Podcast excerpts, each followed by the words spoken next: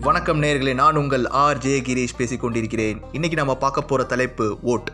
Your vote your rights அப்படின்னு சொல்லுவாங்க. நமது ஓட்டு நமது உரிமை அப்படின்னு.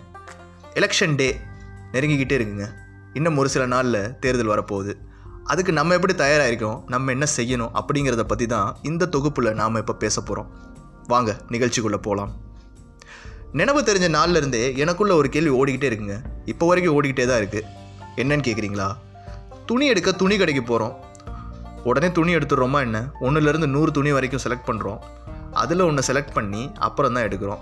சாப்பிட்றதுக்காக ஹோட்டலுக்கு போகிறோம் ஒரே ஒரு டிஷ்ஷை செலக்ட் பண்ணி சாப்பிட்றோமா இல்லைங்க. மெனு கார்டை வாங்கி பார்த்துட்டு என்ன பிடிச்சிருக்கோ அதை சாப்பிட்டுட்டு தான் வெளியில் வரோம்.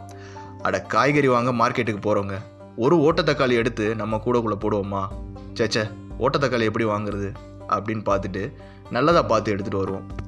இப்படி சின்ன சின்ன விஷயத்துக்கெல்லாம் முக்கியத்துவம் கொடுக்குற நம்ம நம்ம அஞ்சு வருஷம் ஆள போகிற ஒரு தலைவன் அவனை தேர்ந்தெடுக்கிறதுல சரியாக இருந்திருக்கோமா அப்படின்னு கேட்டிங்கன்னா ஒரு பெரிய கேள்விக்குறி தாங்க இருக்குது நம்ம மக்களை பொறுத்த வரைக்கும் option A or option B இந்த மனநிலை தான் இப்போ வரைக்கும் இருக்கோங்க. ஏ இந்த ஆப்ஷன் சிடிஇஎஃப் இவங்களாம் நம்ம கண்ணுக்கு தெரியலையா? நம்ம அவங்கள மறந்துட்டோமா? ம்? உண்மையிலேயே அலசி ஆராய்ஞ்சு பார்த்தா இந்த சிடிஇஎஃப்லையும் ஒரு சில நல்ல மனிதர்கள் இருக்கதாங்க செய்கிறாங்க நம்ம தான் அவங்கள கண்டுக்கிறதே இல்லை. உனக்கான அரசியலை நீ பேசலைனா நீ வெறுக்கப்படுற அரசால் ஆளப்படுவ அப்படின்னு புரட்சியாளர் லெடின் சொல்லியிருக்காருங்க. அது மட்டும் இல்லாமல் மக்கள் முட்டாளாக அமைவது ஜனநாயகத்தின் அதிர்ஷ்டம் அப்படின்னு ஹிட்லரும் சொல்லியிருக்காரு. ஸோ நம்ம முட்டாளாக இருக்க போகிறோமா புத்திசாலியாக இருக்க போகிறோமா அப்படிங்கிறது நம்ம கையில் தாங்க இருக்குது இறுதியாக ஒரு விஷயம் சொல்லி முடிக்கணும் அப்படின்னு ஆசைப்பட்றேன்.